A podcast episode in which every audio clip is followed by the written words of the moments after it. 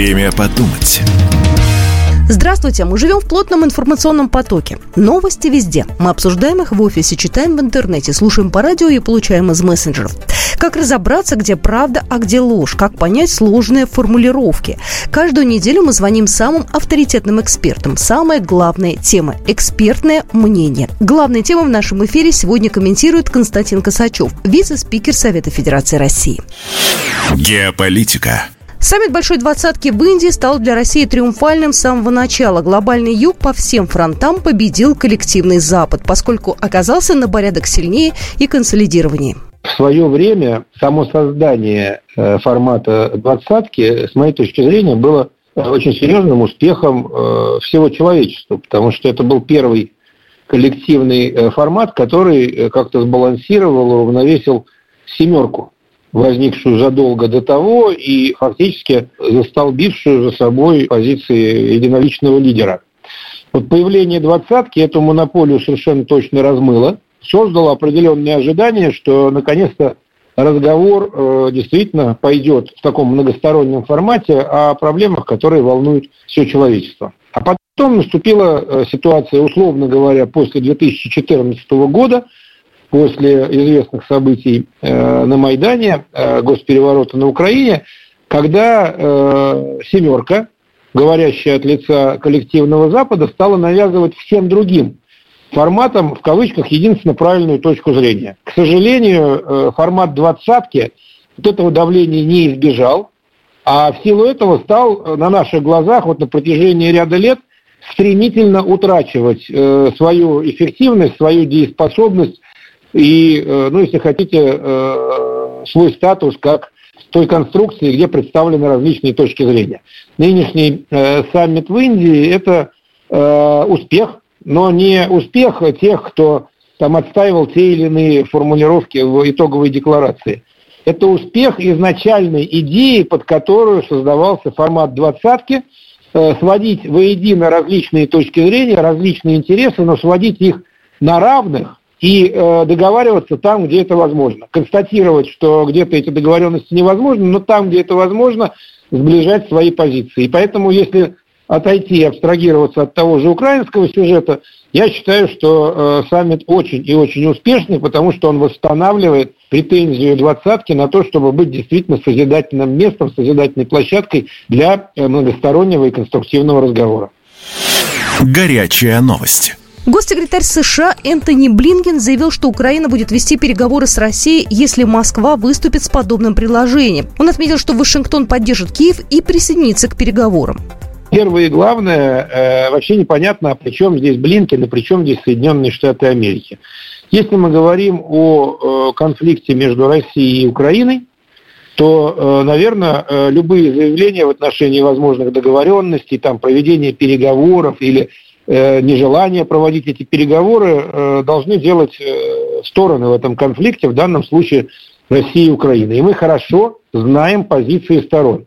Россия никогда переговорный трек не исключала. Она готова разговаривать с Украиной, но, естественно, исходя из тех новых реалий, которые возникли, нравится это кому или не нравится после начала специальной военной операции, и точно так же позиция Украины исключает любые контакты на этой основе, только отказ от учета э, новых реалий, возврат к 1991 э, году и, может быть, стартовой позицией на переговорах, говорят украинцы, а до того никаких переговоров быть невозможно. Мы понимаем, что это запрет, введенный указом президента Украины и закрепленный в украинском законодательстве. Что бы ни происходило дальше, это возможно только на основе изменения вот этой вот совершенно тупиковой и все заблокировавшей позиции Украины, которая в конечном итоге работает исключительно против интересов Украины. Поэтому если э, к этому сюжету хотели бы иметь отношение американцы, они должны были адресовать свои слова не Москве, как это сейчас сделал Блинкин. Вот Москва должна,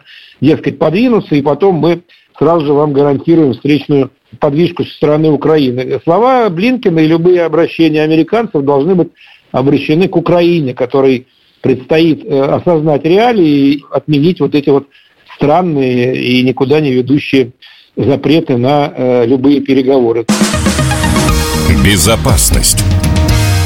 Угрозы для России со стороны Прибалтики и Польши сохраняются, заявил журналистам директор службы внешней разведки Сергей Нарышкин на церемонии открытия памятника Феликсу Дзержинскому, передает ТАСС. На просьбу представителя СМИ уточнить, свидетельствует ли взгляд памятника Дзержинскому, обращенный на северо-запад, как у предшествующего монумента на Лубянке, об угрозах со стороны Польши и Прибалтики, Нарышкин отметил, что менять направление взгляда героя этого памятника просто не было права, ведь это точная копия предыдущего монумента. А то, что угроз нашей стране есть со стороны Северо-Запада, это очевидно, подчеркнул он.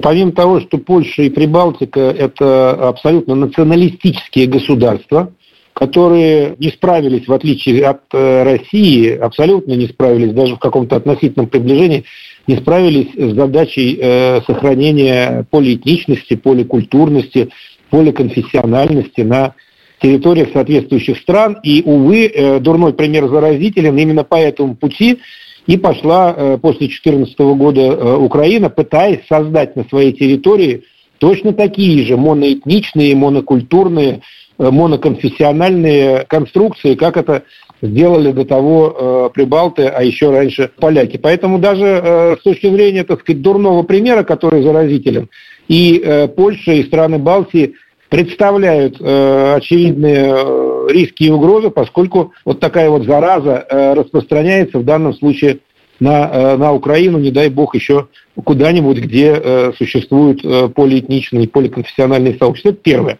Второе, Польша и страны Балтии – это э, с некоторых пор страны НАТО. У НАТО э, есть одна только программа – это программа сдерживания России, противодействия России. В свое время мы пытались эту ситуацию расшить, договариваясь с НАТО о том, что на территории э, государств, э, только вступивших в альянс, а это Польша, это страны Балтии, не будет э, размещаться существенная военная сила, вооруженные силы, вооружения на постоянной основе.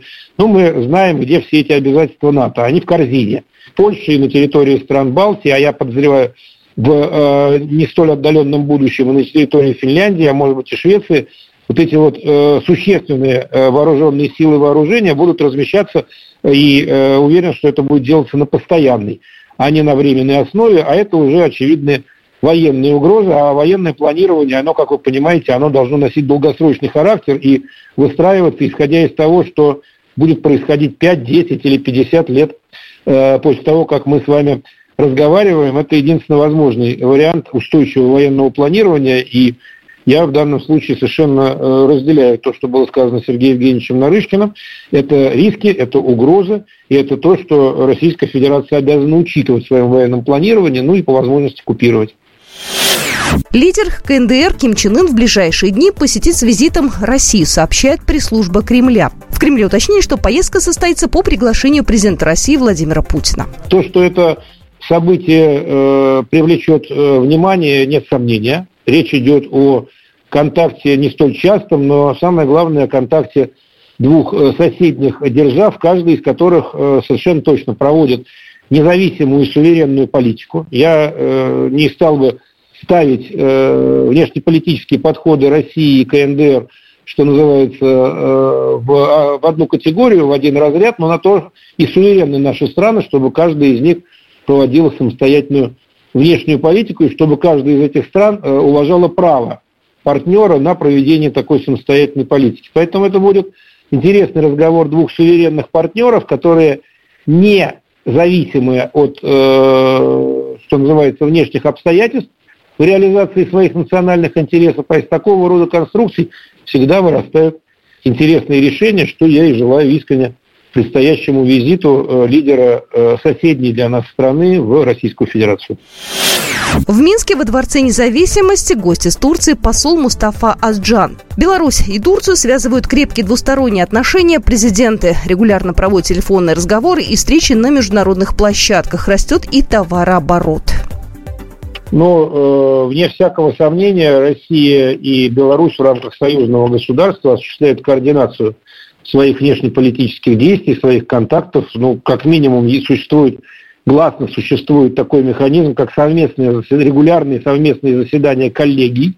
Министерство иностранных дел э, России и э, Беларуси есть другие э, структуры в рамках союзного государства, которые на это работают. Поэтому я не сомневаюсь, что такого рода контакты каким-то образом проговариваются, в том числе с содержательной точки зрения. Но я не думаю, что в данном случае речь идет о какой-то многоходовке, когда вот часть переговорной позиции озвучивается на этой площадке, потом какая-то другая часть на другой площадке. Уверен, что для Турции опыт российско-белорусского взаимодействия, строительства союзного государства – это опыт интересный и, как мне представляется, именно эта тема э, может оказаться э, такой вот, ну, если доминирующей, то, во всяком случае, одной из важных э, в, рамках, в рамках предстоящих контактов на белорусской земле. И это была программа «Время подумать». Основные темы сегодня в нашем эфире комментировал Константин Косачев, вице-спикер Совета Федерации России. Программа произведена по заказу телерадиовещательной организации Союзного государства.